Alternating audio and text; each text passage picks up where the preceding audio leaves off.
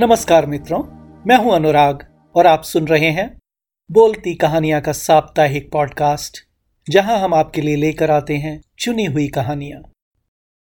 आज की कहानी का शीर्षक है अंतिम तीन दिन। लेखिका दिव्या माथुर और वाचक दीपिका भाटिया।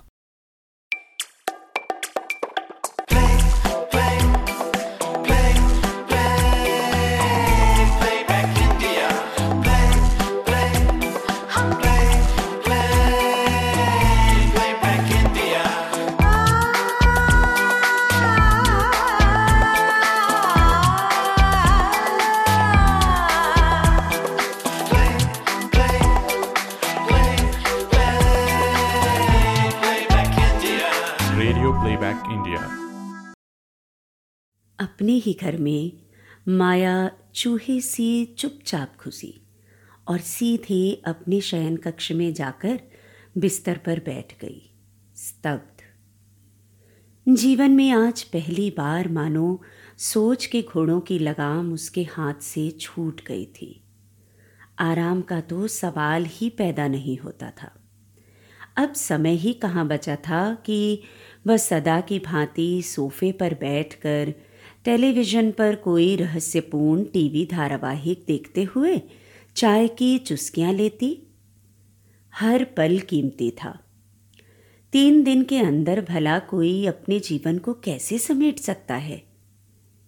पचपन वर्षों के संबंध। जी जान से बनाया ये घर, ये सारा तामझाम। और बस केवल तीन दिन? मज़ाक है क्या? वह जल्ला उठी। किंतु समय व्यर्थ करने का क्या लाभ? डॉक्टर ने उसे केवल तीन दिन की मोहलत दी थी। ढाई या साढ़े तीन दिन की क्यों नहीं? उसने तो यह भी नहीं पूछा। माया प्रश्न नहीं पूछती। बस जुट जाती है। तन, मन, धन से किसी भी आयोजन की तैयारी में युद्ध स्तर पर। बेटी महक यहाँ होती तो कहती, मम्मा स्लो डाउन जीवन में माया ने अपने को सदैव मुस्तैद रखा कि ना जाने कब कोई ऐसी वैसी स्थिति का सामना करना पड़ जाए। खैर, तीन दिन बहुत होते हैं। एक हफ़्ते में तो भगवान ने पूरी दुनिया रच डाली थी। बिगाड़ने के लिए तो एक तिहाई समय भी बहुत होना चाहिए। किंतु उसे बिगाड़ कर नहीं ये घर संवार कर छोड़ना है। संपत्ति को ऐसे बांटना है कि किसी को यह महसूस ना हो कि अंधा बांटे रेवड़े भर अपने को दे। संसार से यूँ विदा लेनी है कि लोग याद करें। कमर कसकर वह उठ खड़ी हुई।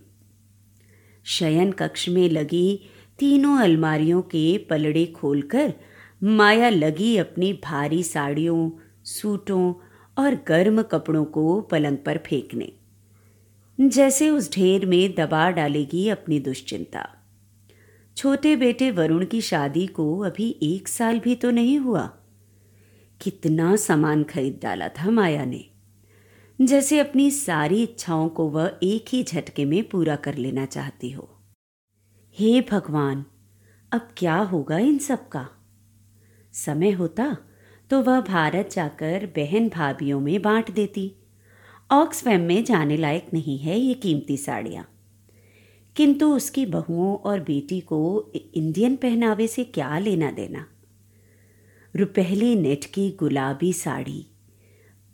चेहरे से लगाए माया सोच रही थी कि इसे पहनने के लिए उसने अपना पूरा पाँच किलो वज़न घटाया था। मुँह मांगे दाम में खरीदी थी ये साड़ी उसने, रितु कुमार से। छोटी बहन तो बस दीवानी हो गई थी। जिज्जी, इस साड़ी से जब आपका दिल भर जाए तो हमें दे दीजिएगा, प्लीज़।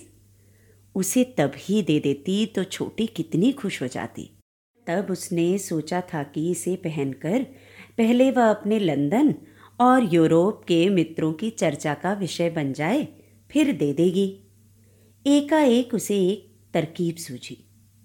क्यों ना वह इसे छोटी को पार्सल कर दे और साथ ही में भेज दे इसका मैचिंग कुंदन का सेट भी। कुंदन के सेट के नाम पर उसका दिल मानो सुकुड़ रहा था। बड़ी बहू उषा को पता लगेगा कि सास ने साढ़े तीन लाख का सेट छोटी को दे दिया तो वह उसे जीवन भर कोसेगी। हालाँकि छोटी जितनी कद्र भला बहुओं और बेटी महक को कहाँ होगी? माया चाहे कितना कहे कि वह किसी से नहीं डरती, पर सच तो ये है कि वह मन ही मन सबसे ही डरती है। अपने बच्चों से लेकर सड़क पर चलते राहगीरों तक से कि वो क्या सोचते होंगे, पर अब वह वही करेगी जो उसका मन चाहेगा। वैसे भी बच्चे अपने अपने घरों में सुख से हैं। ना भी हों तो उसने फैसला कर ही लिया था कि वह अब कभी उनके घरेलू मामलों में दखल अंदाजी नहीं करेगी। उसके सगे संबंधी और मित्रों को भी उसकी अंतिम इच्छा का सम्मान करना चाहिए। ना चाहते हुए भी माया फिर भी दूसरों के लिए ही सोच रही है। अपने लिए सोचने को रखा ही क्या है? मंदिर जाए गिड़गिड़ाए कि भगवान बचा लो। ज़िंदगी के इस आखिरी पड़ाव पर क्यों अपने लिए कुछ मांगे? और मांगने से क्या कुछ मिल जाएगा? मनुष्य की हवस का तो कोई अंत ही नहीं है। अमेरिका में तो सुना है कि लोगों ने मरणोपरांत अपने शवों के प्रतिरक्षण का प्रबंध करवा लिया है, ताकि भविष्य में टेक्नोलॉजी के विकसित होने पर उन्हें जिला लिया जाए। माया को यह समझ नहीं आता कि ऐसा क्या है मानव शरीर में, कि उसे सदा जीवित रखा जाए। गांधी, मदर टेरेसा या मार्टिन लूथर किंग जैसों महानुभवों को सुरक्षित रख पाते तो और बात थी।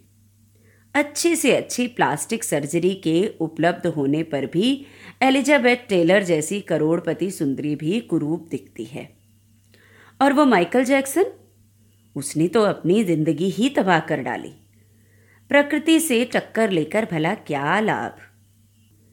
माया एक अजीब सी मनस्थिति से गुजर रही है। उसे लगता है कि कहीं कुछ अप्राकृतिक अवश्य है। वह परेशान है कि उसे मौत से डर क्यों नहीं लग रहा? हो सकता है कि वह अत्यधिक भयभीत हो, जिसके कारण उसके मस्तिष्क ने भय को ब्लॉक कर दिया हो। जो भी हो अच्छा ही है। अन्यथा भयवश यह ठीक से सोच भी नहीं पाती। बच्चों को बताने का कोई औचित्य नहीं। बेकार परेशान होंगे और उसकी नाक में दम कर डालेंगे। पिछले महीने की ही तो बात है, जब उसे फ्लू हो गया था। दुर्भाग्यवश वरुण और विधि उन दिनों घर पर थे। उन्होंने तिमारदारी कर करके माया की ऐसी की तैसी कर दी थी। उसे आराम से सोने भी नहीं देते थे। कभी दवाई का समय हो जाता तो कभी खिचड़ी का। कभी गर्म पानी की बोतल बदलनी होती तो कभी गीली पट्टी। नहीं नहीं, चुपचाप मर जाना बेहतर होगा। जब लोग कहेंगे कि माया बड़ी भली आत्मा रही होगी, कि नींद में चल बसी तो बच्चों को भी अच्छा लगेगा। वैसे कह भर देने से ही कितनी तसल्ली हो जाती है। शायद दिल को समझा लेना आसान हो जाता होगा। मनुष्य के पास और चारा भी क्या है? जीवन के हल में सीधे जुज्जो जाना होता है। आजकल तो लोग तेरहवीं तक भी घर में नहीं रुकते। छुट्टियाँ ही कहाँ बचती हैं? साल में एक बार भारत जाना होता है, फिर परिवार और मित्रों के साथ दो या तीन बार यूरोप की यात्रा पर भी निकलना पड़ता है। माया तो हारी बीमारी में भी उठकर दफ्तर चली जाती थी। कि एक छुट्टी बचे तो मंडे बैंक हॉलिडे के साथ जोड़कर कहीं आसपास ही हो आए। इंग्लैंड के तनाव भरी जलवायु से जब तब निकल भागना आवश्यक है। ऐसे भी मानसिक बीमारियों से ग्रस्त लोगों के बीच रहना क्या आसान बात है? जिसे देखिए वही स्ट्रेस्ड अथवा टेंस्ड है। माया भी टेंस्ड है। उंगलियों में उंगलियाँ उलझाए और अपने अंगूठे नचाती हुई वह सोच रही है कि पर्दों को धो डाले और घर की झाड़ पोंछ भी कर ले। मातम पुरस्ती को आए लोग कहीं ये ना कहें कि दूसरों को सफ़ाई पर भाषण देने वाली माया स्वयं इतने गंदे घर में रहती थी। आज तो बुधवार ही है। और घर की सफ़ाई करने वाली ममता शनिवार को ही आती है, जब वे दोनों मिलकर घर की खूब सफ़ाई करती हैं। फिर दोपहर को वे एक नई हिंदी फ़िल्म देखने जाती हैं और शाम का खाना बाहर ही होता है। रात को ममता को उसके घर छोड़कर जब माया वापस आती है तो अपने साफ़ सुथरे फ्लैट में खुशबूदार बिस्तर पर पसर जाना उसे बहुत अच्छा लगता है। कभी कभी तो इस संवेदना के रहते वह सो भी नहीं पाती। माया के मना करने के बावजूद ममता उसे मैडम कहकर पुकारती है, जबकि माया उसे अपने परिवार का ही सदस्य मानती है। बच्चों को लगता है कि उसने ममता को सिर पर चढ़ा रखा है। कर्मठ, ईमानदार और निष्ठावान है ममता। बिल्कुल माया की तरह। शायद इसीलिए माया उसे पसंद करती है। उसकी सहेलियाँ भी उसके इस बर्ताव पर नाक भाव चढ़ाती रहती हैं तो चढ़ाया करें।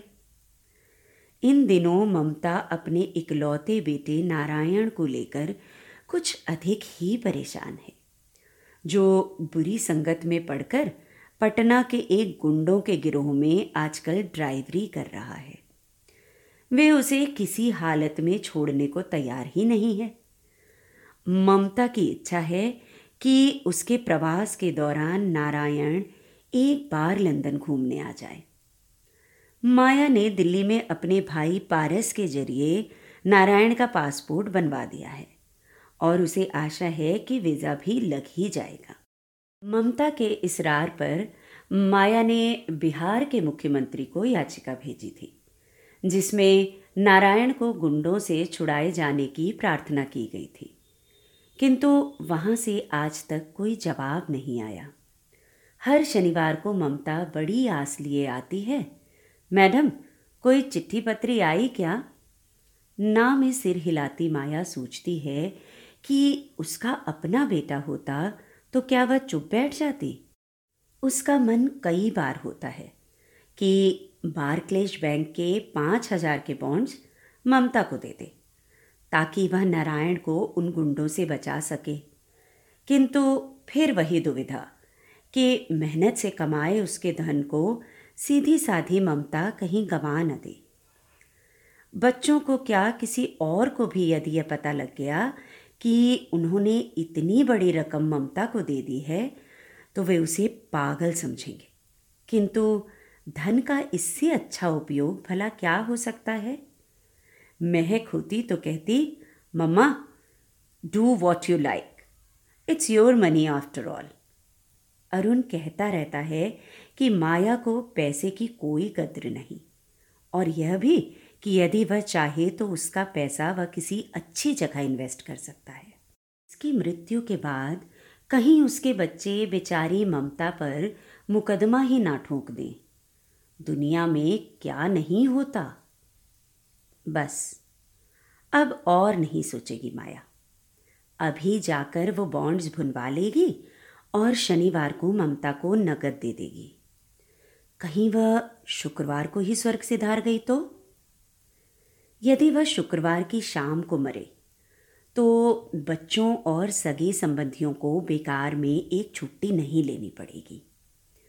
इस सप्तांत पर स्विट्जरलैंड से वरुण और विधि भी छुट्टियाँ मनाकर लौट आएँगे। आते ही उन्हें यह बुरी खबर मिलेगी, पर किया क्या जा सकता है?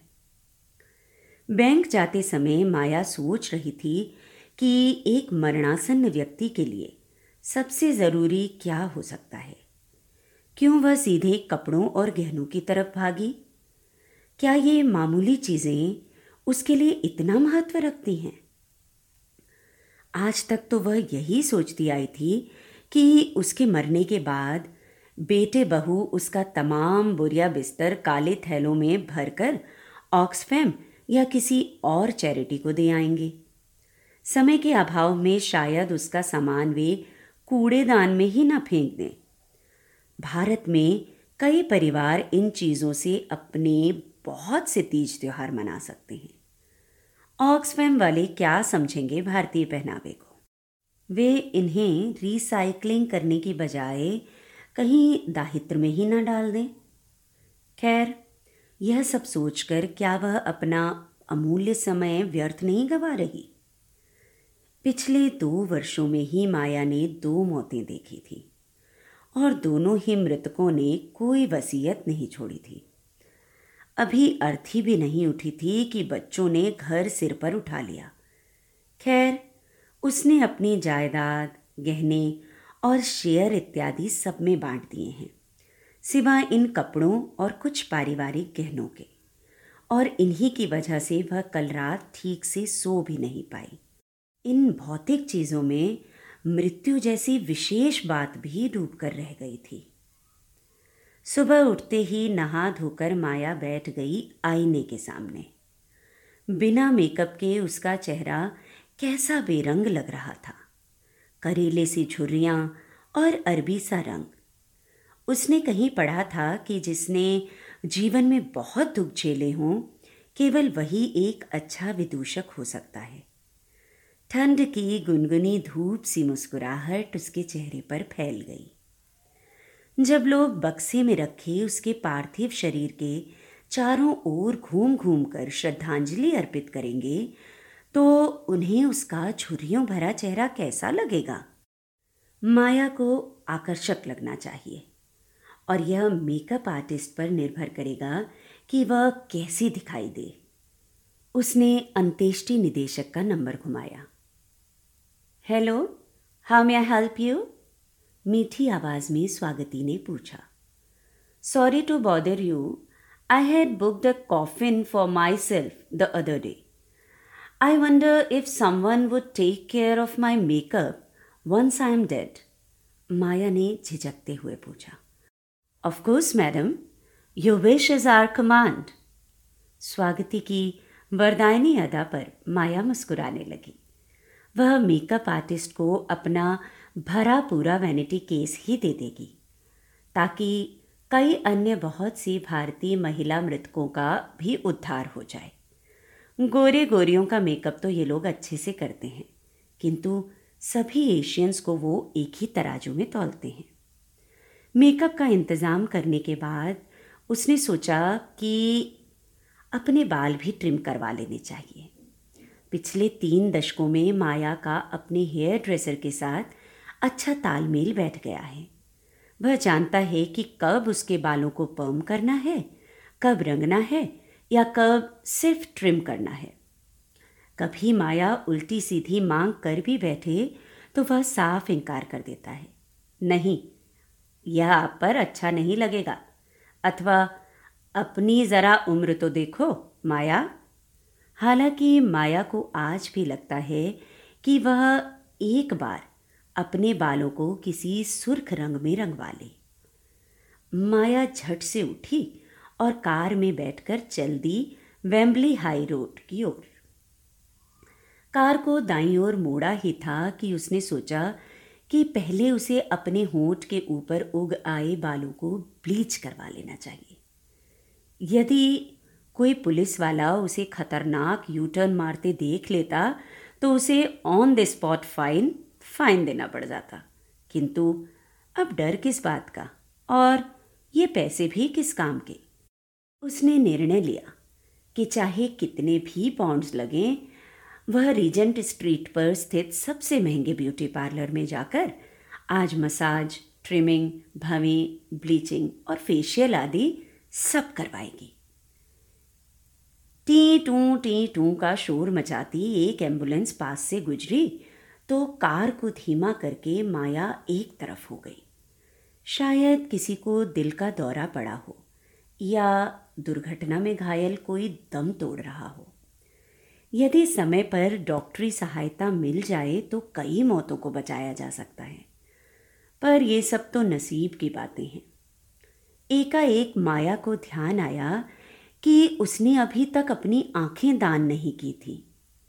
क्यों ना वह अपना पूरा शरीर ही दान कर दे, ताकि जिसे जो चाहिए ले ले। बाकी के बचे कुचे टुकड़ों का कीमा बनाकर खाद में डाले, या फिर वैसे अस्पतालों से जो मनो अंग प्रत्यंग प्रतिदिन फेंके जाते हैं, वो कहाँ जाते होंगे? प्लास्टिक के थैलों से लेकर दही के डिब्बों तक माया कूड़े में कुछ नहीं फेंकती। जहाँ देखिए कचरा ही कचरा। लोगों ने यदि रिसाइकलिंग की ओर ध्यान नहीं दिया, ना तो यह विश्व एक दिन तबाह होकर ही रहेगा। माया सीधी पार्क रॉयल अस्पताल पहुँची। दान पत्र भरते समय उसे अपने दादाजी की याद आई, जिनकी उंगली एक दुर्घटना में जड़ से अलग हो गई थी। उनके मरणोपरांत दादी ने एक कृत्रिम उंगली लगवाकर उनका दाह संस्कार किया था। उनके अनुसार यदि दादा को उनके सभी अंगों के साथ नहीं जलाया गया तो वो अगले जन्म में बिना उंगली के पैदा होंगे। इस हिसाब से तो माया को निर्वाण मिल जाना चाहिए, क्योंकि उसने तो अपने सब अंग दान कर दिए हैं। उसका मानना यह भी है कि प्रत्येक जन्म में मनुष्य को अपने को विकसित करना होता है, और जब वह पूरी तरह परिपक्व हो जाता है तभी वह परमात्मा में विलीन होने में सक्षम होता है। बच्चे जब तब कहते रहते हैं, mamma you are a child अथवा, mamma you should grow up now वह कहाँ इस योग की भगवान उसे अपने में लीन कर ले। खुशबूदार मोमबत्तियों के मध्यम प्रकाश में तैरते, भारतीय शास्त्रीय संगीत में डूबते उतरते, माया के शरीर की मुलायम और सधे हाथों द्वारा मालिश ने उसे स्वर्ग में पहुँचा दिया था। उसके तन से मानो मनोमैल उतर गया हो। मन हवा से बातें कर रहा था। शायद संसार के ये छोटे छोटे सुख दुख ही स्वर्ग और नर्क हों वो सचमुच कितनी मूर्ख थी कि पैसा होते हुए भी ऐसे सुख का नियमित उपभोग नहीं कर पाई। खैर इस वक्त माया को जोरों की भूख लगी थी। सामने ही क्रेजी हॉर्स पब था, जो फ़िश एंड चिप्स के लिए मशहूर था। वह उसमें ही जा बैठी। किसी के फ्यूनरल से लौटी भीड़ शराब और सैंडविचेस घटक रही थी। For such a young fellow he was an elephant my shoulder is killing me एक लंबा चौड़ा गोरख युवक अपना कंधा दबाते हुए कह रहा था। उसके अन्य साथियों ने भी उसकी हाँ में हाँ मिलाई। He died of eating you know Maya ने सोचा कि अमेरिका में अर्थी उठाने वालों का क्या हाल होता होगा। फ़िश एंड चिप्स की जगह माया ने सिर्फ़ सलाद और संतरे का जूस ही मंगवाया। शाम को जिम जाकर वह जम कर व्यायाम करेगी। दो दिनों में वह एक किलो वज़न तो घटा ही सकती है। कम से कम उसके बेटों के कंधे तो नहीं दुखेंगे। भोजन से माया को याद आया कि उसके जीजाजी की तेरहवीं के अवसर पर बनवाई गई कद्दू की सब्ज़ी लोगों को बहुत अच्छी लगी थी। बच्चों को तो यह भी नहीं पता होगा कि कद्दू क्या होता है। अपनी तेरहवीं का मेन्यू भी वह स्वयं ही बना दे तो कैसा रहे? बच्चे यह ना सोचें कि माँ को उन पर जरा भी विश्वास न था। वे जानते हैं कि क्रिसमस के कार्ड्स वह अक्टूबर में ही लिख कर रख लेती है। यह तो अच्छा हुआ कि उसे केवल तीन दिन का ही नोटिस मिला। अन्यथा मृत्यु की तैयारी में वह महीनों लगी रहती। घर वापस आकर माया ने अपनी शांति और तसल्ली के लिए एक फ़ाइल खोल ही ली। पहले पन्ने पर अंत्येष्टि निदेशक, उसकी सहायक जाने माने खान पान प्रबंधकों के नाम, पते, फ़ोन और ईमेल आदि सब लिख दिए। इस टिप्पणी के साथ कि बच्चे चाहें तो सपना कैटरर द्वारा मौसा जी की तेरहवीं वाला मेन्यू ऑर्डर कर सकते हैं। और हाँ यदि वे कुछ नया या आधुनिक आयोजन करना चाहें तो माया को कोई आपत्ति नहीं होगी। आगंतुकों की भीड़ भाड़ में घर की सफ़ाई चाय पानी के इंतज़ाम के लिए ममता का होना आवश्यक है। हालाँकि माया की मृत्यु का समाचार सुनकर कहीं उसके हाथ पाँव ही ना छूट जाएँ। एक तो बेटे की परेशानी और उस पर माया की मृत्यु।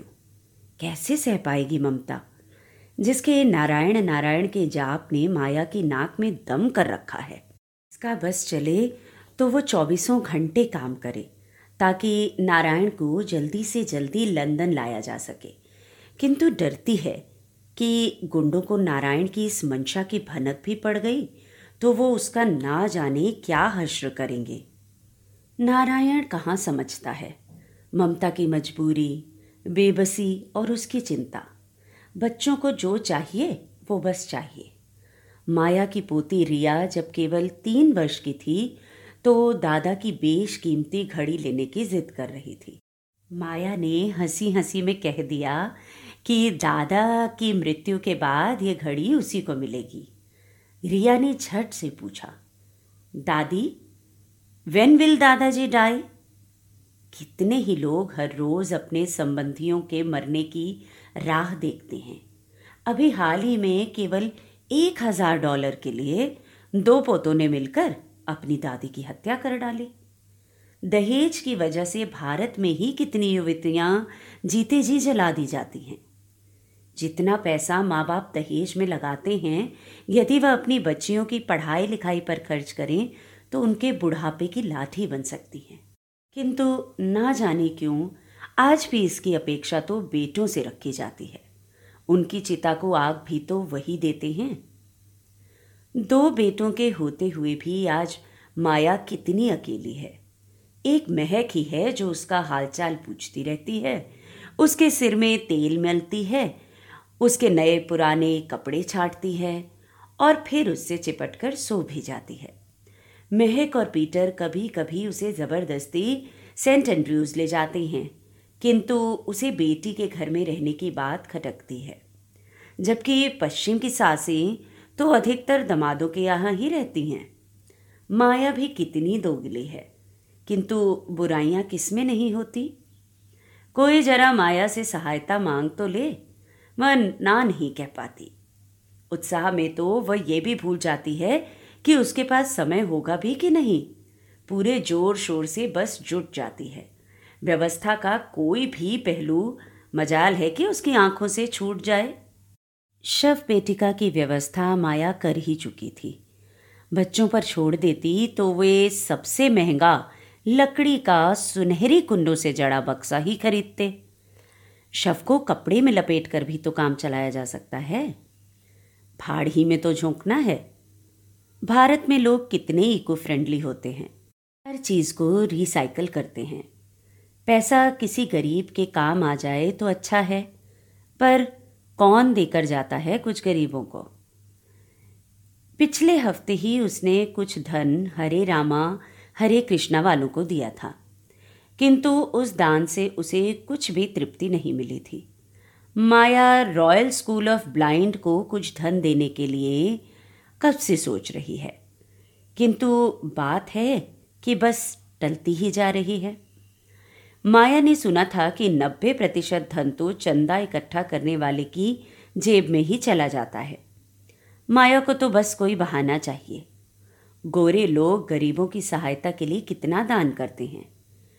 वे भी कभी नहीं सोचते कि पैसा कहाँ जा रहा है। वास्तव में तो वह अधिक से अधिक धन बच्चों के नाम ही छोड़ना चाहती है। यह जानते हुए भी कि उषा क्या कहेगी। हमारे हिस्से में बस इतना ही आया। मम्मा वरुण और विधि को ज़रूर अलग से देकर गई होंगी। महक को कुछ नहीं चाहिए। और विधि को कुछ भी दे दो तो वह यही कहेगी, मम्मी जी, पहले आप महक जीजी और भाभी से पसंद करवा लीजिए। मैं बाद में ले लूँगी। ना जाने अरुण और उषा सदा यही क्यों सोचते हैं कि माया वरुण और विधि को अधिक चाहती है। कोई माँ से पूछे कि उसे अपनी कौन सी आँख प्यारी है। माया को लगता है कि जैसे जैसे व्यक्ति उम्र में बड़ा होता है, अधिक आसक्त हो जाता है। जहाँ विधि और महक को पैसे अथवा चीज़ों की जरा परवाह नहीं, वहीं ऊषा और स्वयं उसे छोटी छोटी चीज़ों से भी लगाव है। अस्थायी और क्षणिक प्रसन्नता के लिए इतना आयोजन और इतना प्रयोजन। परम आनंद के लिए कुछ भी नहीं। किंतु आनंद भी तो इन्हीं रिश्तों से जुड़ा है। जहाँ जा रही है माया, वहाँ दुख सुख के मायने शायद दूसरे हों। शायद वहाँ दुख सुख हो ही नहीं। पिछले साल ही तो माया ऋषिकेश में दीपक चोपड़ा से मिली थी। आनंदा में वह अपने पच्चीस अनुयायियों के साथ ठहरे हुए थे। मृत्यु जैसे पेचीदा विषय को उन्होंने बड़े सरल तरीके से समझाया था। इस पृथ्वी पर जो भी जन्म लेता है, उसकी मृत्यु अवश्य भावी है। पर उसका पुनर्जन्म भी उतना ही निश्चित है। जैसे कि फूल खिलते हैं, मुरझा जाते हैं और फिर खिलते हैं। माया की मुसीबत बस यह है कि ऐसी बातें उसके मस्तिष्क में ज़्यादा देर तक टिक नहीं पाती। पारसियों के मृत्यु संस्कारों के विषय में माया ने एक बार अपनी सहेली जरबानू से चर्चा की थी। माया ने तब सोचा था कि चीलों द्वारा नोच खसोट कर खाना मृतक का अपमान नहीं तो और क्या है? किंतु इस जाति की भावना तो देखिए। शायद यही लोग अंततोगत्वा परमपिता परमात्मा में समा जाते हों। यूँ भी विश्व की आबादी तो बढ़ती ही जा रही है। इतने सारे मृतकों को पृथ्वी कैसे और कब तक अपने में समाएगी? माया के पति हरीश की मृत्यु हुए पाँच वर्ष होने को आए। उन्हें दफ्तर में दिल का दौरा पड़ा और एंबुलेंस पहुँचने से पहले ही उन्होंने दम तोड़ दिया। उनके शव को घंटों निहारती बैठी रही थी माया कि अब सांस आई कि तब सांस आई। वह स्तब्ध थी। कि बिना कुछ कहे वह उसे अकेला कैसे छोड़कर चले गए? पैंतीस वर्षों के लंबे वैवाहिक जीवन में वे कभी अलग नहीं रहे थे। अब क्या बचा था? केवल चौखट, दरवाजे, दीवारें और इन सबसे सिर मारती माया। अरुण और उषा तो पहले ही अलग घर बसा चुके थे। अठारह वर्ष की आयु में विवाह करके महक अपने पति पीटर के साथ स्कॉटलैंड में जा बसी थी। और वरुण बर्मिंगम में पढ़ रहा था। संबंधियों और पड़ोसियों के घरों से पूरे दो हफ्तों तक परिवार के लिए ही नहीं, अपितु तो मेहमानों के लिए भी नियमित खाना पीना आता रहता था। भजनों के नए नए सीडीज और कैसेट बजते रहे। दिए में घी डाला जाता रहा। एक सप्ताह के अंदर ही माया ने अपने दुख पर पूरी तरह काबू पा लिया था और घर परिवार अब उसके पूरे नियंत्रण में था। नए काले क्रिस्प सूटों में बेटो दामाद और पोते को देख माया फूली नहीं समा रही थी। विवाह की पच्चीसवीं वर्षगांठ पर हरीश ने उसे हीरे के छोटे छोटे बूंदे और नेकलेस दिए थे, जो माया की सफ़ेद साड़ी के साथ जंच रहे थे। बहुएँ स्वयं लिपटी थी काली साड़ियों में। जिस पर चांदी के धागों का हल्का काम था। माया ने ही कहा था कि चाहे कितना भी बुरा अवसर क्यों ना हो सुहागने काला कपड़ा नहीं पहनती। घर में अवलोकनार्थ रखे हरीश के शव को देख महक का बेटा आर्यन बार बार हेलो दादू हेलो दादू पुकार रहा था। जब कभी आर्यन शरारत करता तो वह उससे कुट्टी कर लिया करती। किंतु जहाँ उसने गाल फुलाए कि हुई दादू की अब्बा। Why Dadu is not talking to me उसकी आँखों में आँसू भरे थे। मम्मा tell Dadu I am not naughty any more Maya भी रो पड़ी। हरीश के फूलों को गंगा में विसर्जित करने के लिए पूरा परिवार हरिद्वार पहुँचा था। माया का भी भारी भरकम भाई, पारस यदि उन सबको ना संभालता तो पंडितों की धक्का मुक्की में घिरे इस परिवार का वहीं राम नाम सत्य हो जाता। वरुण और विधि तो पहली बार भारत आए थे। उनकी एक्सक्यूज़ मी एक्सक्यूज़ मी किस काम आती? माया यही सोचती रही कि हरीश का क्रियाकर्म यदि भारत में करना पड़ता तो बच्चों के सब्र का बाँध अवश्य टूट जाता। अरुण को यदि पिता का कपाल फोड़ना पड़ता तो ना जाने क्या होता। माया को साधु संतों, बाबाओं और माताओं पर कोई श्रद्धा नहीं। किंतु माया इस बार अपनी पड़ोसन जयश्री के चक्कर में फंस ही गई, जो ऐरे गहरे नत्थु खैरे सभी बाबाओं और माताओं के सत्संगों में जाती है। भीड़ में बैठी हुई माया को इंगित करके जब बाबा ने पूछा बेटी, किसके शोक में डूबी है? तो माया ने सोचा कि इसमें कौन सी बड़ी बात थी। बाबा को उसकी रोती धोती शक्ल से अंदाज़ा लग ही गया होगा कि वह ताजी ताजी विधवा हुई है। खैर, जब बाबा मन की बात जानते हैं तो वह माया का कष्ट भी जान ही गए होंगे। जयश्री उसे पकड़कर बाबा के ठीक आगे ले गई। बाबा इसका हस्बैंड ऑफ થઈ ગયા છે કોઈ નહીં સાથે વાત કરતી નથી અને કોઈને મળતી નથી माया को हंसी आ गई और बाबा भी मुस्कुरा पड़े जयश्री प्रसन्न थी कि माया के कारण उसे बाबा के नज़दीक जाने का मौका मिल गया था अपनी हानि को तो बेटी सभी रोते हैं कभी उनकी भी सोचो जो प्रभु के पास हैं उनके लाभ में तुम्हें भी तो प्रसन्नता होनी चाहिए। अचानक माया के हृदय में एक सुकून व्याप्त हो गया। वह भी कितनी स्वार्थी थी। उसने हरीश के विषय में भी कभी सोचा ही नहीं। हरीश एक जाने माने वकील थे, किंतु बाल की खाल उतारने की विशेषज्ञ थी माया, जिसे वह मी लॉर्ड कहकर संबोधित करते थे। हरीश यदि जीवित होते तो उसकी शव पेटिका को मोगरे की फूलों से लाद देते। सगे संबंधी गुलदस्ते लेकर आएँगे। नहीं होंगे तो बस उनके भिजवाए मोगरे के फूल। कितनी अधूरी और फीकी लगेगी माया की शव यात्रा। शायद हरीश उसके इंतज़ार में हो। वह हुलस उठी, पर क्या करे? कोई हलक में उंगली डालकर तो आत्महत्या नहीं कर लेता? हरीश की याद उसे कभी कभी दीवाना बना देती है। दिल है कि संभलता नहीं। याद आए वो, यूँ जैसे दुखती पाँव बिवाई जी। माँ बचपन में माया को हरीश चंद्र तारामती के अमर प्रेम की कहानी सुनाती थी। वही तारामती, जो अपने पति को यमराज से छुड़ा लाई थी। माया ने हाल ही में बीबीसी पर एक फ़िल्म देखी थी, जो एक ऐसी बीमारी के विषय में थी जिसमें रोगी बिल्कुल मृत दिखाई पड़ता है। माया को लगा कि सत्यवान के साथ भी कुछ ऐसा ही घटा होगा। यदि उन्हें दफनाने में जल्दी ना की गई होती तो शायद हरीश भी जी उठते। माया को लगा कि हरीश बड़ी बेसब्री से इंतज़ार कर रहे हैं उसका उस पार। याद आए वो यूँ जैसे दुखती पाँव बिवाई जी।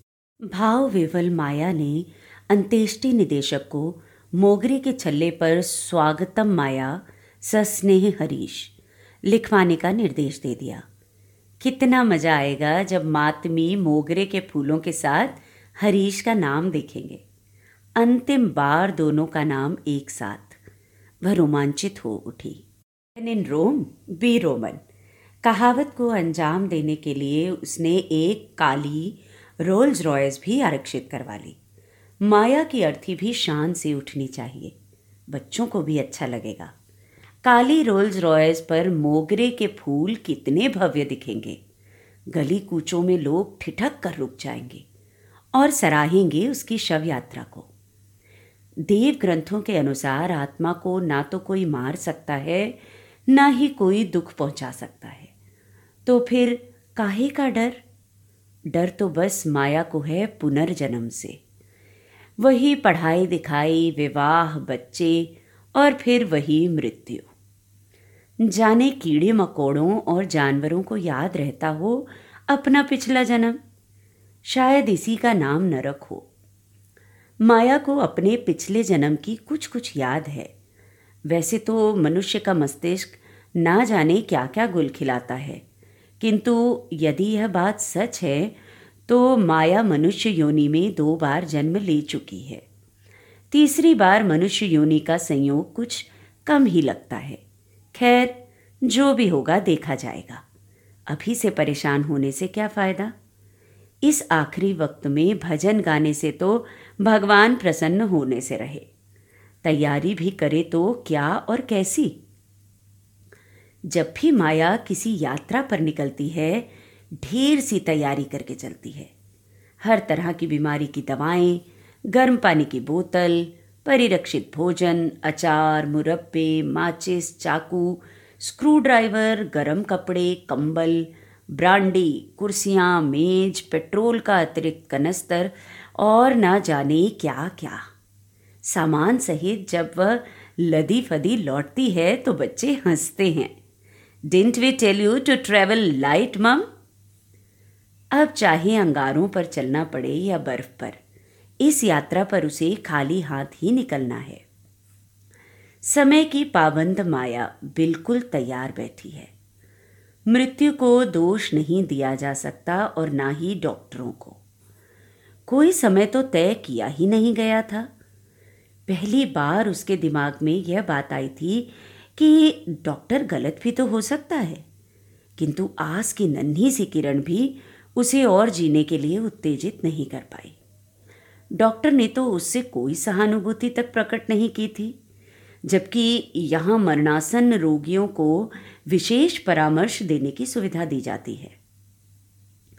काश की माया बिजली के बटन की तरह जीवन का स्विच खट से बंद कर पाती। उसकी ऊर्जा व्यर्थ जा रही है। शायद उसे इसकी आवश्यकता पड़े मृत्यु के उपरांत। किंतु मनुष्य के बस में कुछ भी तो नहीं है। आंधी, तूफ़ान और भूचाल आदि के माध्यम से प्रकृति जब तक प्राणियों की संख्या नियंत्रित करती रहती है, जिसे ईश्वर का कोप समझकर झेलते रहते हैं पृथ्वीवासी। जो समझ से परे हो, उसे भगवान का नाम दें या किसी बुद्धिमान अभिकल्पक इंटेलिजेंट डिज़ाइनर का। क्योंकि जगत की संरचना के पीछे एक प्रतिशत संदेह तो बना ही हुआ है। इसी विषय को लेकर विकासशील देशों में भी लोगों के बीच छुटपुट घटनाएँ सुनने में आती हैं, जिनमें कोई डार्विन के विकासवादी सिद्धांत को कोसता है तो कोई विज्ञान को। माया के पल्ले जब कुछ नहीं पड़ता तो वो गाने लगती है। कोई तो बता दे जल नीर किसिया प्यासी है। शायद मर कर मिलना हो उस बुद्धिमान अभिकल्पक से। किसी से तो मिलना होगा ही। उससे हरीश का पता ठिकाना मालूम करके ही रहेगी माया। माया की माँ, जो अपनी सास को दकिया नूसी करार देती आई थी, पति की मृत्यु के उपरांत स्वयं अंध विद्यालयों में कंबल और भोजन आदि बांटने लगी थी। जबकि जब तक ज़िंदा रहे माया के पिता का कहना था कि दादाजी की आत्मा तो तभी तृप्त होगी जब घर में कोफ्ते और मुर्ग मसल्लम पकेगा। जहाँ तक हरीश का प्रश्न है, माया कोई खतरा नहीं उठाना चाहती। हरीश की बरसी पर पूजा पाठ, दान, हवन सब करवाती है। बनारस से लाई हुई गंगा जल की बोतल को माया ने अपने सिराहने रख लिया है। फ़ाइल में उसने झटपट एक टिप्पणी लिख दी है कि उसकी अस्थियाँ रिवर थीम्स में भी डाली जा सकती हैं। हरिद्वार में बेचारे बच्चे कहाँ धक्के खाते फिरेंगे? एक कहावत है ना कि मन चंगा तो कठौती में गंगा। बरसों पहले किसी वैज्ञानिक ने विष का स्वाद जानने के लिए अपने आप पर एक प्रयोग किया था। जीप पर जहर रखते ही वह मर गया। माया ने सोचा कि यदि सभी मरणासन लोग कोई एक प्रयोग करके मरें तो विश्व की कई गुत्थियाँ सुलझ सकती हैं। मिसाल के लिए, माया जानने चाहती थी कि मरते समय व्यक्ति को कैसा अनुभव होता है। उसने निर्णय लिया कि वह अपनी तर्जनी पर लाल रंग, यानी अशांति और बीच की उंगली पर हरा रंग, यानी कि शांति का रंग लगाकर मरेगी, ताकि चादर पर रगड़े हुए रंग से लोग निष्कर्ष निकाल लें। रस होता तो वो दोनों बैठकर इस प्रयोग की बारीकियों में उतरते। माया की नज़र फिर पर्दों पर जा ठहरी। ममता इस शनिवार को आए ना आए। ममता बता रही थी कि नारायण ने जब गिरोह के सरदार से माँ के पास जाने की अनुमति मांगी तो उसे जान से मार डालने की धमकी दी गई। वह ममता को आज ही पैसे दे देगी, ताकि पटना जाकर वह नारायण को गुंडों से छुड़ा ले। कितनी खुश हो जाएगी ममता। माया पर्दे उतारने को अभी स्टूल पर चढ़ी ही थी कि घंटी बजी। इस समय कौन हो सकता है? कहीं वो किसी को बुलाकर भूल तो नहीं गई? दरवाज़ा खोला तो देखा बाहर ममता खड़ी थी। तू सौ बरस जिएगी ममता, अभी मैं तुझे ही याद कर रही थी, माया चहकी। मैडम जी, वो नारायण है ना वो? बदहवासी में ममता ठीक से बोल भी नहीं पा रही थी। हाँ हाँ क्या हुआ उसे? उसका एक्सीडेंट। माया यदि उसे संभाल न लेती तो ममता वहीं ढेर हो जाती। आँसू थे कि रुकने का नाम ही नहीं ले रहे थे। और हिचकियों के मारे उसका बोलना मुहाल था। उसके आधे अधूरे वाक्यों से माया इस नतीजे पर पहुँची थी कि गुंडों ने नारायण को कार के नीचे कुचलने की कोशिश की थी। वह अस्पताल में है और वह कह रहे हैं कि इस बार तो उसकी टांगे ही तोड़ी हैं। अगली बार वे उसे जान से भी मरवा सकते हैं। ममता की कांपती हुई मुट्ठी में एक पुर्जा था, जिस पर उसके भाई सर्वेश का नंबर लिखा हुआ था। माया ने झटपट नंबर मिलाया तो सर्वेश ने भी वही सब दोहराया जो ममता कह रही थी। मैडम जी, आप तो जी बस बहन को प्लेन में बिठा दो। नारायण की हालत ठीक नहीं है, मैडम जी। सर्वेश भी बहुत घबराया हुआ था, जैसे कि उसकी अपनी जान पर बनी हो। भाई से बात करके तो ममता के सब्र का बाँध मानो टूट ही गया था। अब मैं जीकर क्या करूँगी, मैडम? मैं तो उसी के लिए पैसा इकट्ठा कर रही थी। अब इस पैसे का क्या फ़ायदा? कहकर उसने अपने थैले को माया के कदमों में उलट दिया। अनगिनत मुड़े तुड़े पॉन्ड्स कारपेट पर बिखर गए। माया ने उसे तसल्ली देनी चाहिए, किंतु वह तो यूँ रोए चले जा रही थी कि उसका सब कुछ लुट चुका था।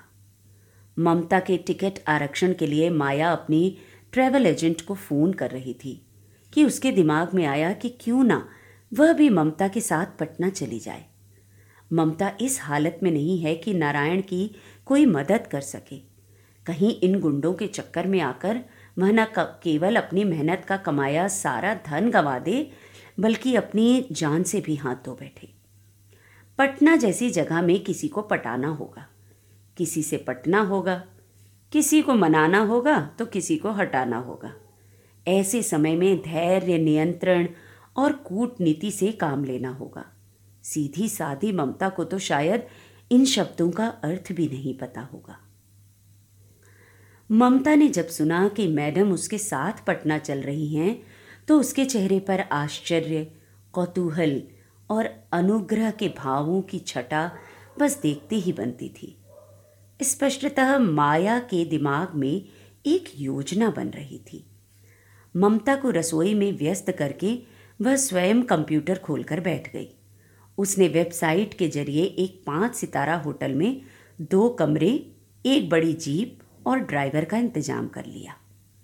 फ़ोन पर ही पारस को उसने एक अच्छे वकील और सुरक्षा संबंधित प्रहरियों का प्रबंध करने की हिदायत भी दे दी, जो उन्हें एयरपोर्ट पर उतरते ही मिल जाने चाहिए। माया ने सोचा कि अच्छा हुआ कि बच्चे यहाँ नहीं हैं। वे उसे कभी ये जोखिम नहीं उठाने देते। पारस को भी रहस्यपूर्ण कारनामों में दिलचस्पी है, इसीलिए उसने अधिक चूँ चपड़ नहीं की। किंतु पटना के नाम पर वह हिचक ही रहा था। मैं पटना जा रही हूँ तो कोई प्रश्न नहीं पूछेगा। माया का इस कथन के बाद पारस के पास चारा ही क्या था? ठीक है, फिर मैं भी पटना आ रहा हूँ। आप भी अब कोई प्रश्न नहीं पूछिएगा। पारस के आ मिलने से माया पूर्ण रूप से आश्वस्त हो गई। बचपन की इस जोड़ी ने फर्श पर आटा बिछाकर पाँवों के निशान से चोर पकड़कर माँ के सम्मुख खड़ा कर दिया था। यह अलग बात है कि वह जानती थी कि चोर घर का नौकर ही था, जो रात को छिप छिप कर मिठाई खाता था और शक इन दोनों पर किया जाता था।